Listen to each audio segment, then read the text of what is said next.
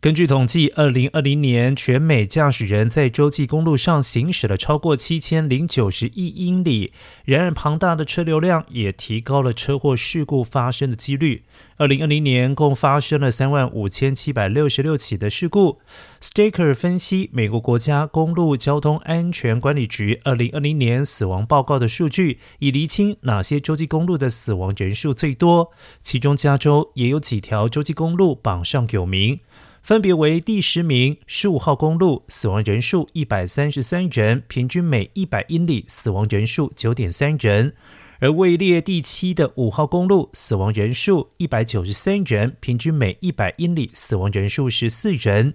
居第二的是十号公路，死亡人数三百二十五人，平均每一百英里死亡人数十三点二人。